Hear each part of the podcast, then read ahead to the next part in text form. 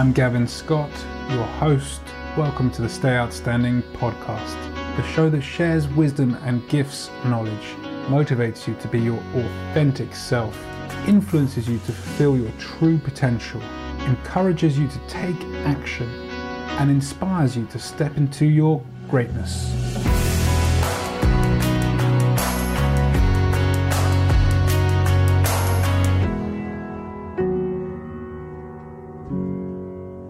Welcome back, listeners. I've got an incredible episode for you coming up, so make sure to stay seated and listen well. Uh, I'd love to introduce you to today's guest, Sharon Valenti, who is the founder of Sharons dot club. So, Sharon, I believe you're going to take us through some of your uh, most well-known processes, uh, which I have agreed to do the homework to prior to this show being aired so that we could give the audience a real live demonstration of your work. Thank you. Are you ready for this? Put your seatbelt on. So in Sharons dot club, which is an online membership, there's a signature course in there called Blueprint for Stress Release. And this is part of lesson one. And Gavin has already written a letter to a person who hurt him a lot in life. And we're not going to mention any names, but he's identified some of the underlying beliefs or limiting beliefs, as they're also known. And we're going to take one of those beliefs in one situation, and I'm going to invite Gavin to close his eyes if he's comfortable doing so. And I'm going to ask him the questions, and he's just simply going to respond. So Gavin, out of, out of the second part, if you want to identify one emotion and share that with me. Trusting. Trusting? Trusting, untrusting, yeah. Trust, trusting. Trust. Okay, you're a little bit, um, you, maybe it's on my side, I need to turn the volume up a bit. Okay, so what is a specific situation that you can remember where that person made you feel mistrust then? Would it be mistrust? Um, yes, it would be mistrust, yeah. Um, that person basically ran out of my life and never came back. Okay. How long ago was this? Um, how long ago? This was... Approximately. Eight years ago? Nine years ago?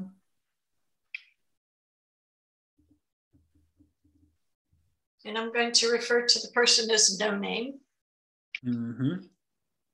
Were you living together? Uh, no. Okay, so eight years ago, no name, ran off and never came back. Yes? Yes. I'm just jotting it down so I can hold you to it. So in that moment, in addition to mistrust, so at that, at that moment, the no name ran off and never came back. What was reflected back to you about you?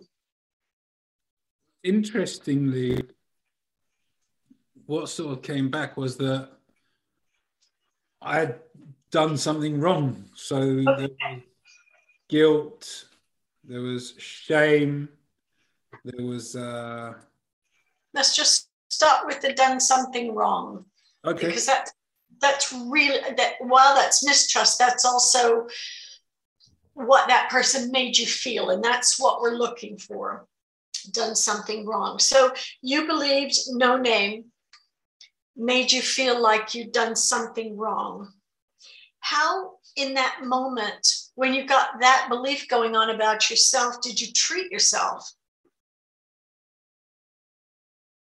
Um... I didn't treat myself lovingly.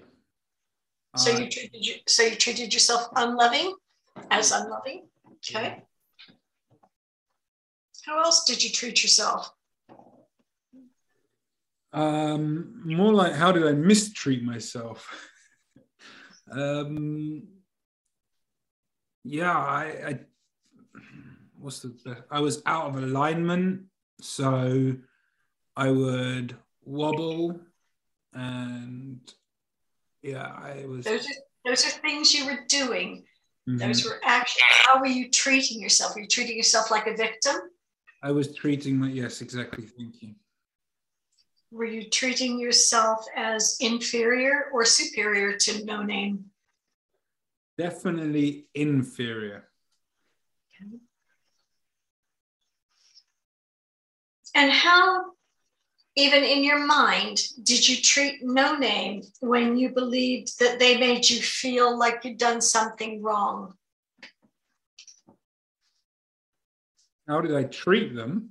Yeah, so if you treated yourself like a victim, yeah. How did you treat them? Well, I basically empowered them and treated them still like, you know, lovingly and kindly and caringly. That sounds like how you felt about them in that moment when no name made you feel like you'd done something wrong. Did you treat them like an enemy? No, I did not. Did you treat them as superior to you? And this is even just in your thoughts. Yeah, I guess so, yeah. Inferior, yeah. Superior, rather. Superior, if you were feeling inferior. If you were feeling like a victim, then what role were they playing? The role of the victor. Were they playing a perpetrator? Mm, maybe. So how else did you treat no name in that time when they, eight years ago, ran off and never came back? Even if it's just I, in your I, I continued to treat them in high regard, which was a very bizarre thing to do, actually, funny enough. Okay. So even in your thoughts, you were treating them with high regard, even though you felt like you'd done something wrong. Yeah, I just created excuses. I made them up for them. Um, yeah. So were they a hero role? Could do no wrong? A bit of an idol? I don't know about hero. Don't know about an idol, but yeah, definitely up there somewhere. Okay. So in that moment, when, what can't you do when you're believing this person's just run off, never came back? And in that moment, what can't you do when you're believing that you've done something wrong?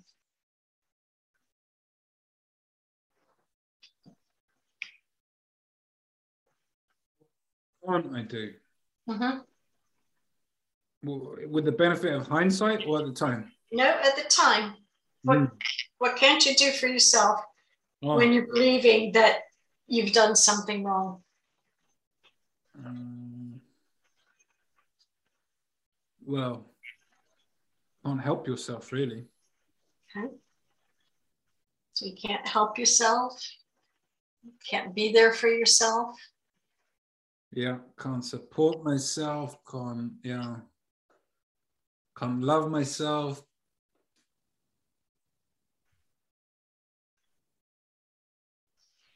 And in that moment, eight years ago, when that person, you realize that person ran off and they're not coming back, how is your body feeling when you believe that you've done something wrong?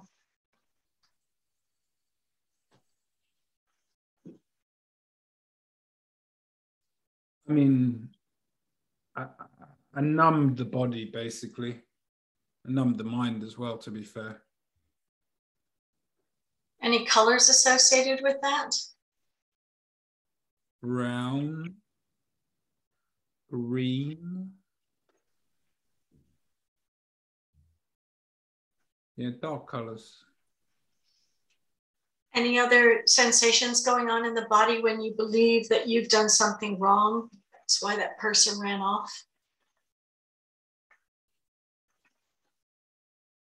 Yeah, I mean, I guess there's uh, there's tension in the uh, stomach, or the mind's working over, overloading. How do your shoulders feel, and your scalp and your forehead? Shoulders definitely feel tense. Um, yeah. The, ten the tension in your stomach, does it have any shape? Uh, I guess it's not like. Okay. Take the guesswork out. What has it cost you over time to believe that you've done something wrong in that situation eight years ago when Nonay ran off, never came back? What has it cost you all this time to believe that you've done something wrong? Um, cost me new relationships, or healthy relationships.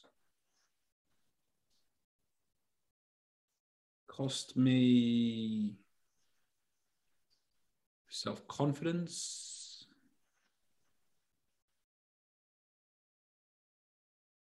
How about trust? Well, yeah, we talked about the first big one, yeah, trust. Uh, definitely trust. Those are the big three. Does it cost you feeling safe? Uh, yes. Safe in relationships, yeah. And so all this time, when you've been believing you've done something wrong, what do you get from holding on to I've done something wrong, especially back then, eight years ago, when Nonay ran off and never came back? Get a great big headache. That's what you get. um, what do you get? What do you get right now? What do you get from holding on to the thought that you've done something wrong?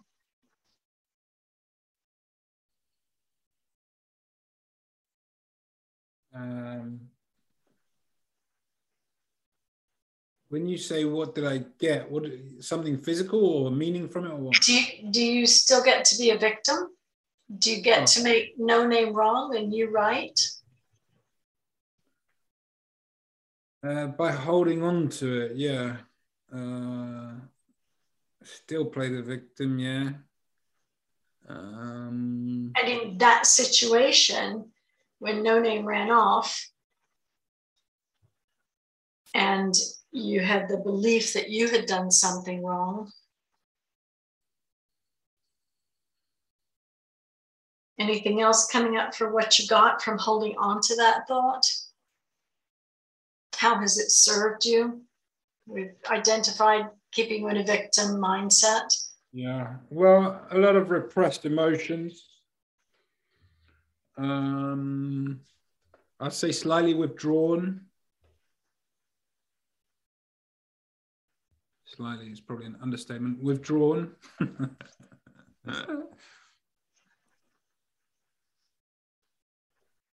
So picture yourself where you were eight years ago and Nonay ran off and never came back. In that moment in time, what does your future look like when you believe you've done something wrong? Doesn't look great. So what does it look like? It looks like more things are going to appear that I'm going to do wrong. Does it look bleak or happy? Oh, definitely at that stage it looked bleak. Anything else about yeah, how? Left disillusioned.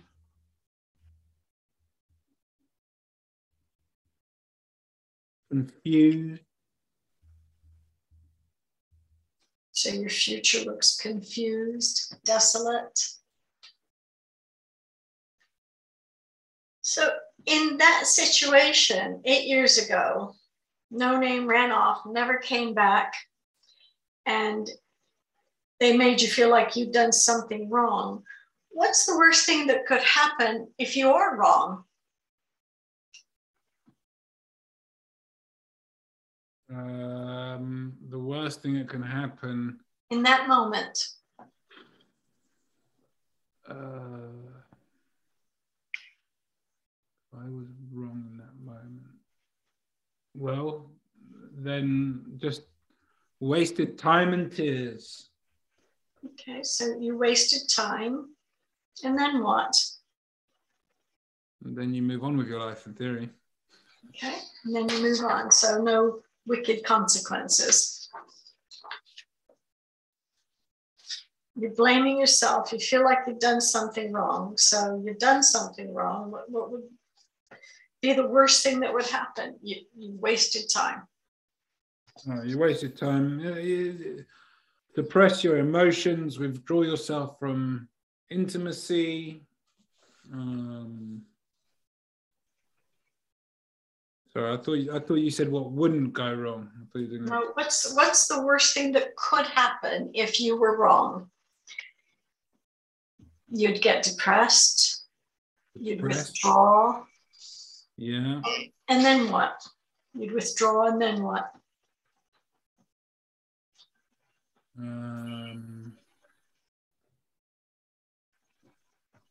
well, it would just get worse, wouldn't it? I don't know. You were telling me what would happen. This is your life. So you're now withdrawn, and then what? Yeah, you'd close off your heart to any other suitors. You, we're talking about you. Yeah. So I, I, I, I would close off my heart to any other suitors. Okay, so you close your heart to any other suitors, and then what? And then you live a very isolated life. And then I. I. Will live an isolated life. Yeah. And then what? And then what? Yeah, then I would experience uh, unfulfillment and... Uh, unfulfillment or lack of fulfillment. Okay, so what I'm what I'm hearing is that you'd be believing your thoughts, your unquestioned thoughts.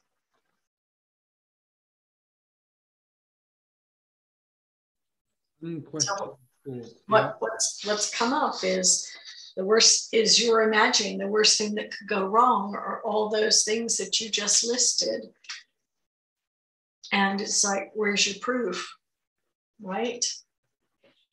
So in your mind's eye, view that moment again in great detail.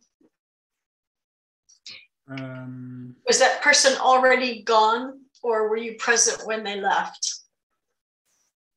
It was present when they left. Okay, so in your mind's eye, see that person's face, see what they were wearing, whether they were standing or sitting, mm-hmm. and see yourself, what you were wearing, where you were positioned, and repeat the conversation that was between you two. And detach yourself, become an observer in that conversation. Just an outsider observing two people having this conversation. Are you different now? As the observer, do you feel different? Are you looking at things differently? Yeah. Okay, so as an observer, as the third party standing outside, describe who you are as the observer of that situation. Uh, well, impartial.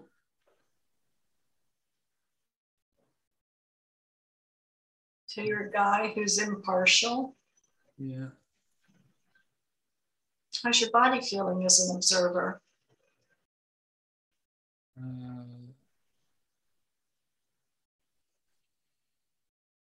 Feel quite tense, actually. Okay. Who else are you as an observer in that situation? Um, are you non-judgmental? Yeah, exactly. Yeah, non-judgmental.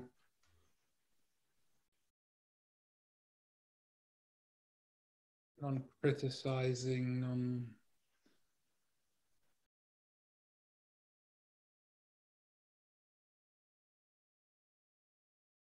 Just watching two people talking? Pretty much. And do you feel that difference when you're the observer there, just watching two people? You're a man who's watching two people talking. Yeah. So now let's look at a few different perspectives of that same situation. So we're always going to go back to the original, which is done something wrong. So take a look at no name didn't make me feel like I'd, I'd done something wrong. Mm-hmm. In that situation, how could that be true? What's an example of how that could be true? That they didn't make you feel like you've done something wrong.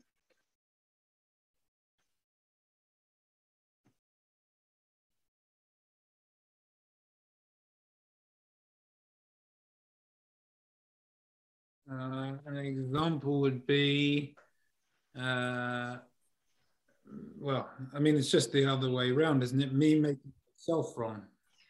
It is ultimately, but in that situation, did they actually say, Gavin, you're wrong? You've done something wrong? Nope. Okay.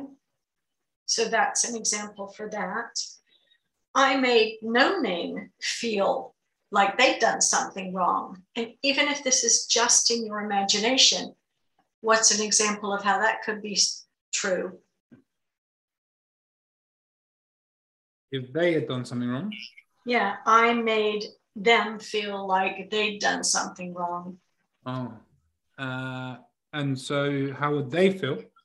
No.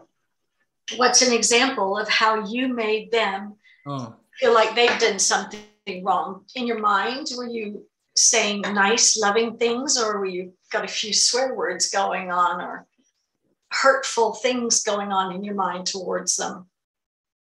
I was definitely nice. But how are you feeling inside? Were you making them wrong for leaving? Yeah. In your mind? Definitely. Yeah. And so is it possible that you're the one who made yourself feel like you've done something wrong?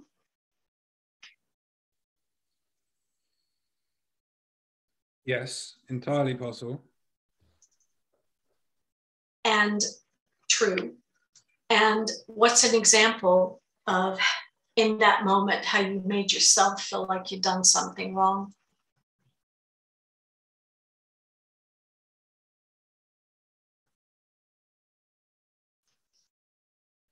Let's try it this way. I made myself feel wrong when. I made myself feel like I'd done something wrong when.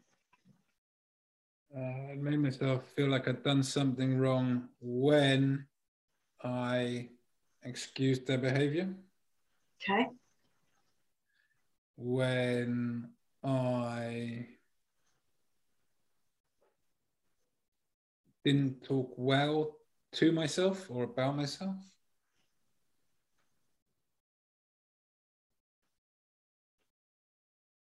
Did you blame yourself for that person leaving?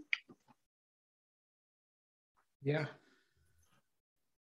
I made myself feel like I'd done something wrong, but I believed it was my fault. It did.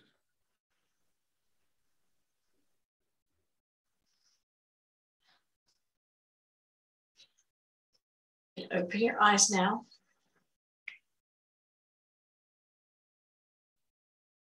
How did that feel? Um, bizarre. Good. Did you learn something about yourself out of it? Yes. So that's just the first part of lesson one in Blueprint for Stress Release. There's six lessons total, and each one takes you deeper, and the questions are different in each lesson and really open the mind. And And when we think, and I know I guided you a lot in that, only because I'm experienced in it, but to help you see things slightly differently than you've been seeing them. You know, we we keep, we're the ones who keep ourselves in the victim role, right? Not the other person. We're the one who takes on the blame or shame for what another person has done, when what the other person does has nothing to do with us at all, right? Just like like they don't control what we do. Yes. And yet it's so easy at times to blame others for how we're feeling, or if we're really in the victim role, we do blame a lot. We, we blame, we tend to be people pleasers. Excuse me, we're always trying to be what we think the other person wants us to be. And we have no idea, do we, what they, what they want or expect. No, that's uh, very... Uh... Very poignantly put, uh, Sharon.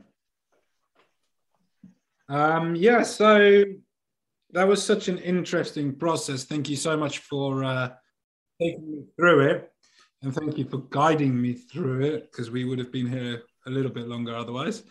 Um, thank you for allowing your soul to be bared on the show. That's really kind of you.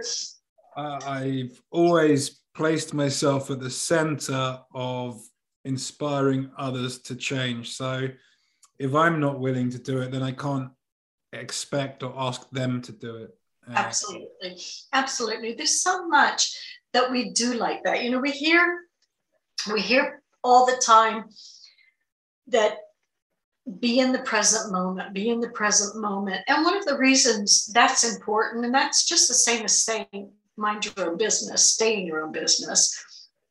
There are actually three kinds of business. There's yours, there's mine, and there's the divine's. And the only time we're ever in trouble, even if it's just in our minds, and most of the time that's the only place it's taking, is when we are in somebody else's business.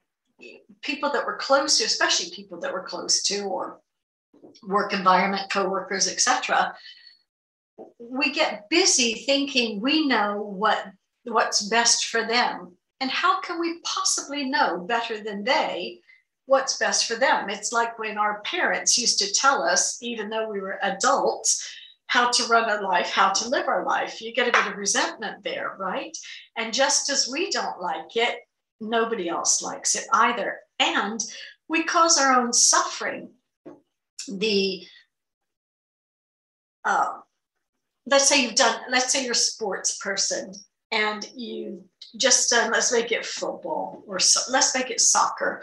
And you've just got five goals by yourself throughout the game. And you want all this big reward and glory and everything else and to be pointed out. And it doesn't happen. You're just like, hey, good job, Gavin, good job. And in your mind, you're like, oh, son of a gun, I was the star. I got us five goals. And none of how dare they and blah, blah, blah. Well, that's just ego running our life at that point. They said, good job. If you're looking for that appreciation and approval and love and like and adoration outside of yourself, you're going to be aching for the rest of your life, because it's not my job to give that to you or my husband's job to give that to me. It's my job to give it to myself. And for somebody who's not familiar with this concept, the invitation would be to think on it, because I and you, we're the only people that know exactly what my idea of loving me is. You know, his idea is taking me out for dinner. Mine is the lovely bunch of flowers kind of thing, or Um, complimenting what I'm wearing, or actually he's good about that. Even when I burn the dinner, he tells me it's the best meal he's had all day. So I appreciate that. But you know what I'm saying? It's like we get these stories. The only place our life is taking place is in our mind, with the stories that we've got going all day that we are oblivious that we're actually doing. And then when somebody doesn't live up to our expectation, we want to crucify them. And it's impossible. They can't live up to it. It's our expectation. And when we get those expectations, then we really are setting ourselves up for disappointment time and time again. You know, if something's bothering you about another person, you have choices. You can either ask them to change it or be okay with it or move on. But don't stand there and try and make them miserable just because you're miserable about it, right? And I think I talked with you before where I've come on my journey. Um, you know, I, like, like so many people, I had a very unhappy, very violent alcoholic parents and sexual abuse and a child that died and lots of that. As I got older and I decided my life really had to radically change, and I began what's a seeker or searching, whatever you want to title it. And as I would read and attend courses and do this and that and the other training, I'd hear different things, and it clicked with me, and it created an immediate shift in me. And having grown up with, with alcoholic parents, I learned very quickly to be a people pleaser. Had to keep my mother calm because she was quite violent. And so I learned to do that. And that's simply a form of manipulation. I'm going to do manipulate this situation so you won't beat the daylights out of me, kind of thing. As an adult, looking back on them in my mind's eye, like I put you through, I was able to see the pain and suffering in my mother's own eyes in those drunken moments. And I felt, instead of the hatred I've been feeling, I felt such compassion in that moment. And I also, thanks to the four agreements, understood that she and my father were doing the best they could in that moment. It's like the serial killer. You know, he kills that person, and a second later, maybe he's sorry, maybe he's not. But in that demented mind, that's the best he could do. And we don't have to like it or condone it or accept it. Just, well, I should take the word accept back. Accepting takes the stress out, takes the resistance out. How do I know things should have happened the way they do? Because they did. And to argue with that, I'm up against reality. I am arguing with what's already happened. It's now in the past, and I keep trying to make it have a different outcome. And we know that story. That's the definition of insanity. I can't change it. The only thing we can change is ourselves. And if we've just hit rock bottom and we are so miserable and so dissatisfied with life, it's because we've got our own baggage that still needs to be cleaned up. And when I say baggage, I'm talking about those beliefs. For most of us, it happens in childhood. You hear mom or dad say, or aunt or grandparents say, that's not good enough, that's not good enough, that's not good enough. And eventually that's not good enough turns into I'm not good enough. And that takes root, and that becomes a driving force in our life. I'm not smart enough. I'm going to not take on that project at work because I really am scared. And the fear is I don't think I'm intelligent enough to do it. Is that so? Do you know for sure you're not intelligent? You haven't even looked at it. Do you know for sure that you could not do that? No, but we allow the fear to paralyze us. You know, when we're in fear in our thoughts, and we're they're always a projection of the future, we're already living the worst thing that could happen in our mind, right? We think we're going to go to a foreign country, and we're imagining the tsunami hit and we're washed away and everything. We haven't even gone to the country yet, but you've lived it totally in here. So you may as well go on the trip anyhow, because you've already lived through it, right? And I'm making light of it, but I want people to understand the silly things that we, we scare ourselves to death. And that's part of what anxiety is. Those projections of something fearful happening, you're already living it in your thoughts. The depression is rehashing the past over and over. This exercise we just did is such a wonderful way of revisiting the past and then gaining a different perspective on it. It's still the same past, but because you're questioning and looking at things slightly differently, now it doesn't have that power. That depression lifts because that situation was not what you really thought it was in the beginning. That person didn't make you feel like you've done something wrong. You did that to yourself. Yes. And, and it, it might take, you know, it took me fifty odd years to get there.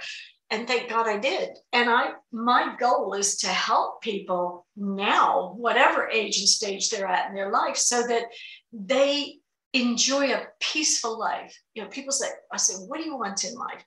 Oh, well, I'd love a peace. I just want peace. Well, what do you mean you want peace? What does peace mean? What they really want are peaceful thoughts, right? Absolutely. I think I asked you before, would you prefer a billion dollars or peaceful thoughts? Hmm. Yeah. And I think my answer was, depends how frequent the non-peaceful thoughts are. Right. But you know, when you really, when you've got peaceful thinking, this, you're not worried about, will you have enough money for this? Will you, you're, you're so confident. All those fears are gone. That we've always, always, always had enough. We've just wanted more. As my husband says, we're addicted to more, and we are. Um, if you've ever interacted with homeless people, they, I don't want to say they've got it made, but they're not worried about electricity. They're not worried about a water bill. They're not usually worried about food, because they're either going to get someone to give it to them. And there are businesses that go around just with that purpose. Um, yes, and I know on T V shows, we've seen them eating out of garbage cans, and that's their choice. And not everybody who's homeless is has a mental illness. They're, they're there by circumstances, and and they give us, every time we encounter someone homeless, they give us this wonderful opportunity to demonstrate generosity. And most people shy away from that. Ooh, you know, they're homeless. There, but for the grace of the divine, go I, right? Mm, absolutely. I uh, was coming down yesterday from the ski resort. And uh, as I left the village, there was a not so well-to-do looking chap with his thumb out. And uh, I just thought, you know, I'm going down the hill. Why not? So I stopped uh, and gave him a ride down to the uh, bottom of the hill. And, you know, what stops us from doing that more frequently, or, or, or ever, I should say? Um, just, you know, offering someone you don't know Uh, a hand of support in which, whichever way that might be, uh, whether it's a meal or some change or a ride, doesn't really matter. Right. Um, Fear, we're going to get cooties. They might have something we're going to get. Our, and again, it's the stories that we've got going on in here. What if you just saw, like you did, a person who needed a ride and you gave them a ride? No story attached to that, right? Fella needs a ride. Come on, hop in. I'm going that way. What's amazing is in my ability to not think in that moment, just, it's a guy, I give him a ride, off we go, boom. Whereas, you know, you gave me that assignment to do, and then there was a long time after I'd done the assignment where my mind was just working, and all these thoughts were like, you know, being thrown around, and I was like, I just wanted the peaceful thoughts, you know. Keep your billion dollars. Just give me the peaceful. I love that. And actually, that's good that a lot of thoughts came up, because it gave you an opportunity to look and to think some more about the things.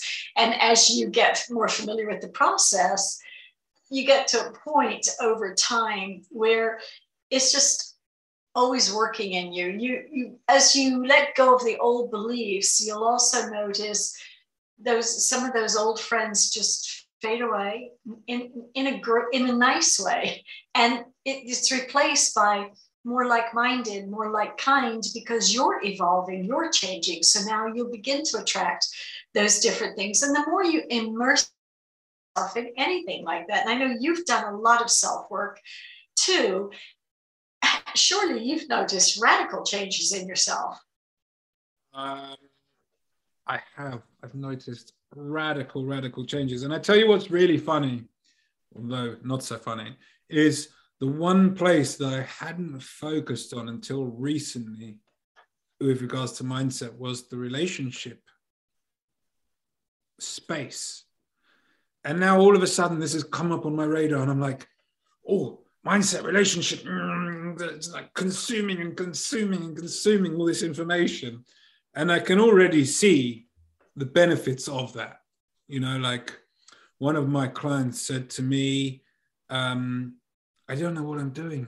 I'm just not making that much progress. You know, I attended the course, I did the homework. I'm like, okay, cool. So how long was the course? Oh, it was about four hours long. I'm like, great. And what was the homework? Like, you know, how long did it take you? Oh, a couple of hours. I'm like, so you've done six hours across, how long has it been? Six weeks? Right. So there's your answer. Like I told you last time we spoke, I commit two hours a day to my own personal growth. Yeah. And it's really that dedication that sees the radical changes. Like, you know, it's the same as me going to a library and studying for two hours every single day, except I'm studying my own self. I'm studying my mind. I'm studying my actions. I'm studying my reactions. Um, you know, uh, it, it, yes, I've experienced radical change through implementing um, processes and uh, and eliminating processes, right? It's uh, part of the mindset upgrade is the uh, is the download of the bad stuff and the upload of the new stuff. So, yeah, definitely, I I have, yeah. Yeah, and I just want to, for your audience's sake, and they probably heard this somewhere along the line before with you, when today the, the word mindset seems to be a, a dominant buzzword.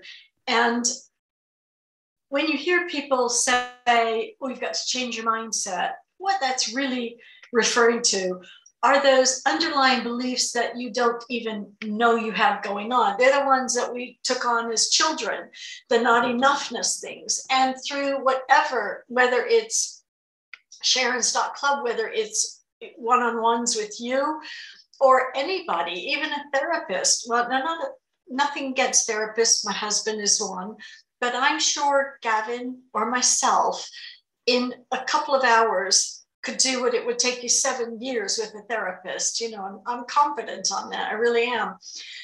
Um, and, and I'm not, I'm not a mental health provider, so I don't give diagnosis. And if you have a medical diagnosis, then by all means, see a regular therapist. But it's those beliefs that paralyze us. And once you bring all of those up, and I'm sure you've got quite a paragraph of them, yes. And And so the invitation would be on that same situation, work through every one of those just like we did today. And don't jump to the end, just see what comes up as you're working through them and the examples that come up. And the more you do that, when a belief comes up to be looked at, it's gone like that, unless there's another belief underneath it. And then you'll be digging and you will find those. And it it's amazing the clarity that you get. You know, for, for me, if I may use myself as an example for a moment, my father um, molested me when I was eight years old. And because he and my mother, regardless of alcoholics, they'd always drilled into me, nobody should ever do that and da, da, da, da, da. So my eight-year-old mind couldn't comprehend how this person that was supposed to take care of me could do that, but I felt not in that moment. Later, I fell into a pattern. And then I also had so much shame and self-blame around that it was my fault that this happened. If I hadn't been born, it would have never, I could not put the blame on my father. I couldn't put it where it belonged because like that child mind couldn't accept my supposed to be protector did that. And as a result of doing these exercises over and over, I was able to look at it so differently. And then back to that point I made earlier, I was able to not, certainly not condone it, let go of blaming myself because it had nothing to do with me. I was an innocent. And I was able to accept that in that moment in time, that was the best he could do. Had nothing to do with me, but I accept that's who you are, how you are, and you and you and you. Bye. I want nothing more to do with you. And there's no animosity. There's no ill feelings attached to that. But if I had have chosen to forgive them, if I chose to forgive my father, in the back of my mind, I'd always be holding him a mental hostage and keep my suffering alive, because I'd be saying, okay, I forgive you, but oh, you S O B, you know, you did this to me. Instead, for me to just accept that you're a child molester, eek, bye, then that's it. It doesn't sit with me. But it's not holding me hostage. It's like, you know, I'm, it's raining outside today. I can't do anything about it. It's that straightforward. It's raining. I accept it's raining. I'm not going to have a temper tantrum about it or blame myself anymore. But when we're young, we tend to do that, and it sticks, and it becomes an unseen pattern in our life until you do something like what you did today and all the other work, bring it up to the surface. And I also believe things don't necessarily come up until they're ready to be looked at, because it'd be like going to that buffet and, oh man, I'm going to eat everything in one sitting. Well, you'd explode, right? So that's a bit like with emotions too. We can only, and you just experienced it. You wrote that letter, and for a few days after, you had lots of things coming up for you because they were ready to be looked at. So, any other things you want to talk about? Life is good. Life is good. Life is beautiful. Um, yeah. Uh, why don't you tell the audience just a little bit more in detail about what lays beyond uh, this exercise in Sharons dot club? Okay. So I used to do one-on-one sessions, and I felt so constricted and limited by only working with one person at a time. So it was like, how can I get this out to everybody? So I decided to take that signature course. Well, I created the course and put it into Sharon's Club. It's a ten dollars a month membership. So in my eyes, give up two cups of coffee or the frappuccino mocha, whatever kind of thing, you know, that'll run you, excuse me, a little bit. And that course and other courses to keep you moving along the same track are in Sharons dot club. ten bucks is not bad. And this way, more people can begin to heal their life. But I find it's people who join Sharon's Club, the qualifying factor for them is they've hit rock bottom. They've had enough of whatever their current situation is, and they know in their heart, they absolutely know they deserve better. And that was one of the reasons I, all, it's a culmination of all my life learning, all the things that I went through, um, all the everything that I imagine people could go through, you can work through it and find peace, peaceful thoughts. You will be able to look at that situation differently. If you have unknowingly, unwittingly been blaming yourself, that will come up, and you will see ultimately that it was never about you in that regard, what somebody else did. It's you put you put it right back where it belongs, and you start taking responsibility for yourself and how you feel. And in the beginning, it might feel like it's overwhelming. How can I ever? I can't know what anyone is capable of, of, and I won't say, oh, if I can do it, anybody can, because I just don't know. What I do know is if you do what Gavin's talking about, and what I did, I wrote every morning. I had a book in front of me, and I that became as, actually I did it with a cup of coffee. That was my morning ritual. And then I would go for long walks and those thoughts would be playing. But what was so interesting is the answers. So I'm going to quote my husband here. If, if you have a problem, you also have the solution. And the only way you can get that solution to come to surface is meditation or reading or writing or doing these this work that's designed to help bring that out in you, help flush it out and look at it. And sometimes it can be very emotional. I mean, no kidding. I've shed many, many tears, because what happens is when you find out the truth that it never was your fault, never, you were never to blame, or you are, you, you've never been unlovable, unlikable, too short, too tall, too thin, too heavy. You've never been that outside of your mind. You know, if, if you think you're fat, it's not you that's fat, it's your thoughts that are fat. It's your thinking process that's fat, or or skinny or ugly. It's you telling it to you and reinforcing it. And today, I have a bit of a pet peeve about social media. I'm on it a lot too, but, but I know better than to mistake those likes or dislikes as about me. They're about what I've posted. And if they're ugly comments, then that's about the other person, what's going on with them. It's that simple. So these courses are designed to be self-paced. And that doesn't mean drag a six-week course out for six months. Go through it and go through it again and again and again. This is a lifetime membership so long as you keep your membership up. So you will have access not only to that, there's so many other resources, there's other courses, there's ebooks in there, all designed to, to be your support system. And as the group continues to grow, I will begin introducing live monthly get-togethers for about ninety minutes where you can bring your problem forth and I will facilitate you on it, or I will guide you on, if you're stuck anywhere, how to get yourself unstuck and see it. And Gavin, I'm going to pick a little bit here.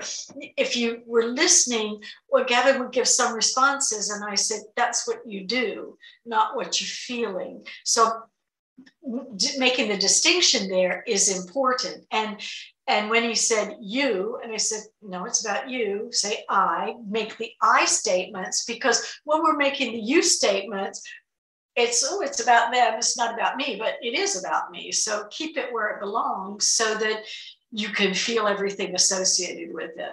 Did that feel different to you, by the way, Gavin, when you, you change it from you to I? Or did yeah, you uh...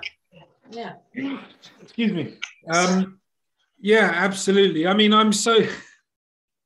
It's a bad habit, um, but I, I I I rarely use I, um, and I should use it more. Um, everything should be I. So yeah, I take full responsibility. Okay. Don't shoot on yourself. Number one. The other thing, Louise Hay said, and I totally agree, remove the word try from vocabulary. We either do it or we don't do it. There's no in between, no trying. It's we do it or we don't do it. It's that simple. But the I thing, again, some of that could come from childhood. I know I, it was drilled into me not to use I, not to be so self-centered and selfish. And so to take care of myself took a great deal of conscious effort because I felt guilty anytime I did something nice for myself. Now, I'd do it for you. I give you the last dollars I had, the clothes out of my wardrobe, but to go and buy something for myself or get a manicure or something, I would feel so guilty, like I had done something wrong. So I can relate to using the word I. You have to get a comfort level with taking, there's nothing wrong with talking about ourselves once in a while. We are our, we are our favorite topic after all. Yeah. Um, I have got in this habit of not using I because when I started uh, my luxury real estate business, people would say to me, who's in the company? And, you know, I never wanted to be... Um, solopreneur. Yeah. So I basically used to say, there's three of us. And when they asked for their names, I would say me, myself, and myself and I. I love that. I do too. I love that. That's great. That's great. But I've, I've just got in the habit over years. It's, it's not a, it's not I'm ignoring myself. I'm actually trying to make myself the concept of self, you know, beyond who I am. Yes. Um, but it doesn't, it doesn't empower us to do that. It empowers us to take full responsibility and use I. Yes, um, because that's what you're talking about is yourself. Right. So right. I, I do it with my team all the time. I'm like, we, we, we, and I'm just talking about myself. And I'm, I'm, I'm always catch myself. I know. I catch myself, and so I'm not. I'm not knocking it. I mean, the invitation is to be more aware of when you're doing that, especially if you're working through programs like this, or, you know, I'm one, and this is what I've created in Sharons dot club is I've never been fond of somebody saying, oh, you have to love yourself more. You have to get self-confidence. Well, that's wonderful, but how do I do it? So I give the steps, the one, two, three, four of how to get there, how to attain that. Mindset just means your belief system. And we, a belief, of course, is just a thought that you keep thinking over and over and over. And we do so much without conscious thought. It's just habit. And when you start questioning whose beliefs am I operating with today, is it my nan's? Is it my gramps? Is it my parents? Is it my friends? You know, that walking under a ladder is bad luck. Really? Hmm. How many times when we were younger did we avoid that? You break a mirror, seven years, bad luck. I'm doomed for life then. You know, it's just like shake a chimney sweep's hand. Good luck. You know, so I used to run around my nan's area trying to find a chimney sweep. These were, so we outgrew those. What makes others stick? Because we hear those more. That's not good. That's not good enough. That's not good enough. Or that's naughty. No, no, that's naughty. That's naughty until you believe you're naughty. You're bad. And we just turn that in our minds and we begin to believe those beliefs that we twisted. It's not necessarily that our parents said it. And I'm not saying that our parents or teachers or peers didn't say, oh, you're bad, because they may have. Somewhere earlier, that got stuck in us. And we then, yep, bring it on. I'm bad. I've got that black cloud. Well, poor me, right? What a victim story I've got going on. And that victim story weighs us down. It prevents us from enjoying life, from feeling relaxed, from showing up as if we're wearing our pajamas, which what I mean by that is that's when we're the most comfortable, right? When you're home and you're chilling and life is good and you are your most true self in that moment. We get up in the morning, if you have an outside job and you dress, you are unconsciously dressing for the people that you think you're going to meet throughout the day. You're not dressing for you. You are doing it for others because you've been taught to look outside of yourself for all that love, approval, appreciation, everything. And we're trained, oh, you want that trophy? This, you want that award, you've got to do that. So that is perpetuated, that we have to look outside of ourselves. Why can't you just do something nice? Like, well, do something nice, like whatever it is, and you don't have to tell people about it. You take satisfaction in knowing that you're doing it. If you have to tell somebody else about it, what are you looking for?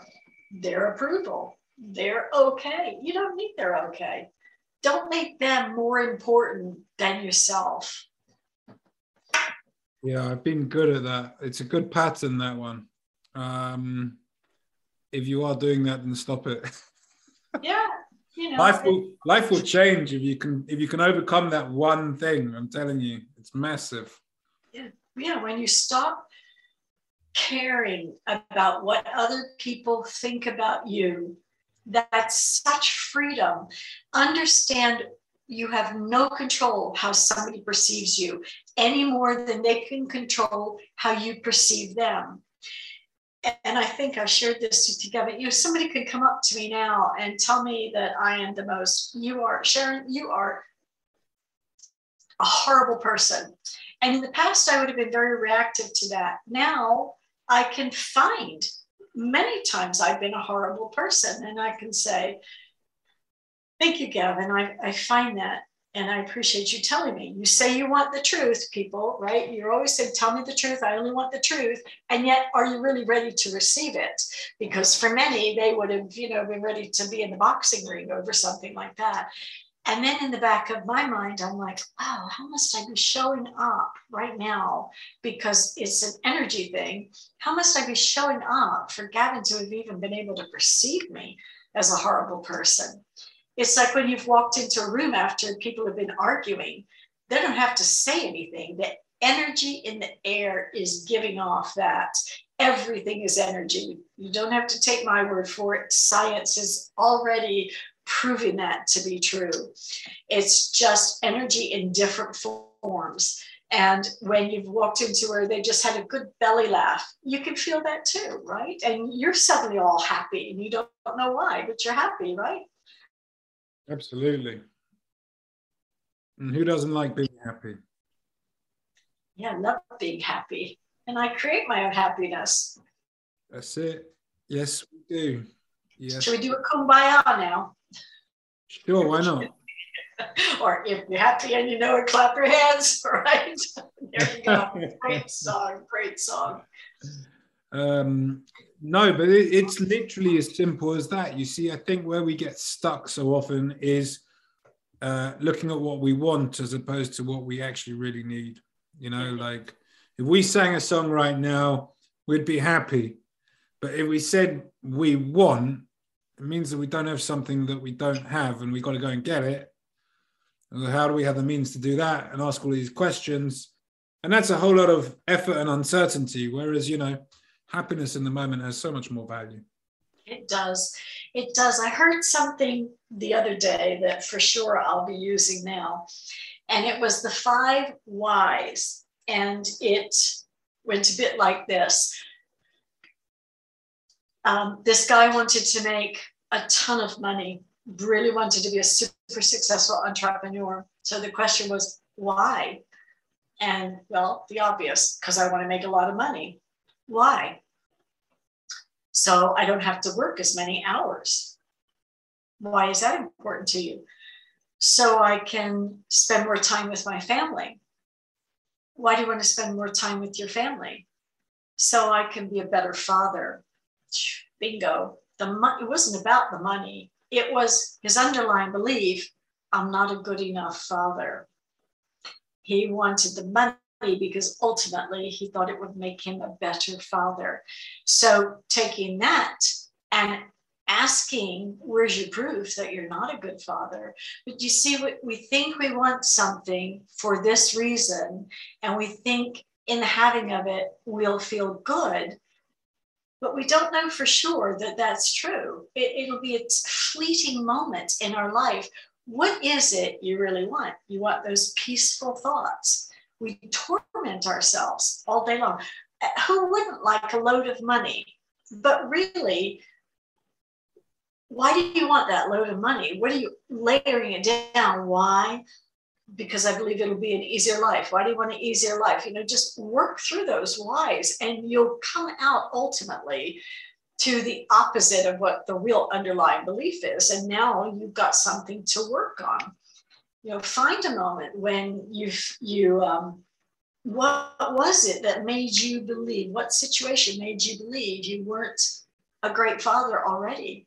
Something got twisted there. So find out when did you first, you know, feel that way and use that situation kind of thing.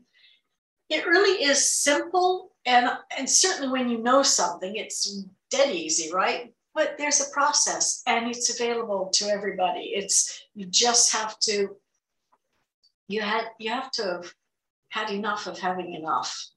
You just have to be so fed up, you know, that of the way your life is, that you're ready to have the life that you've always deserved. I love that. We're going to wrap up.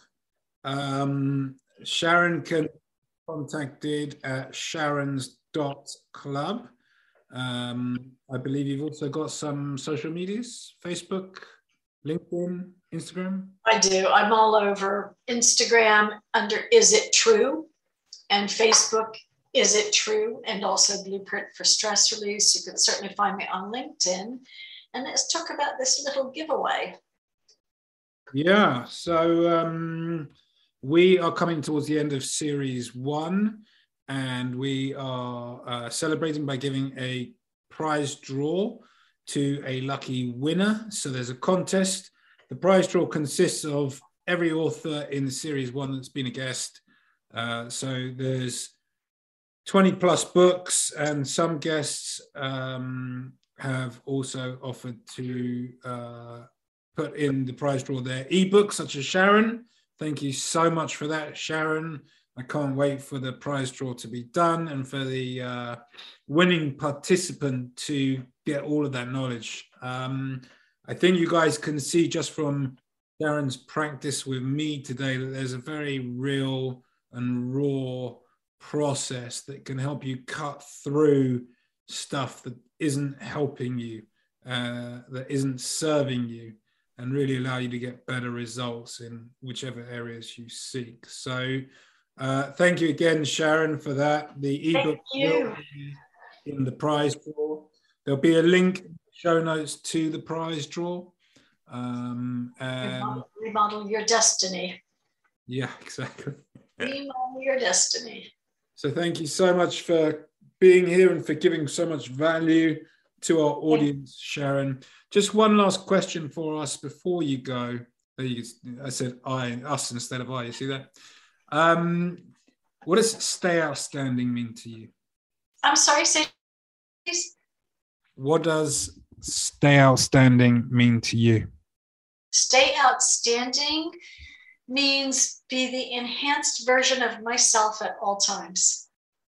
It's not being the best version of myself, because that implies I'm not good enough, but you can certainly enhance this version of me. Outstanding means give it my all and do as much service work as I can by helping and making programs like this available. Love. Just being a good human being, decent human being. Uh, indeed. Thank you so much, Sharon. It's been an absolute pleasure. Thank you. It's been my pleasure as well.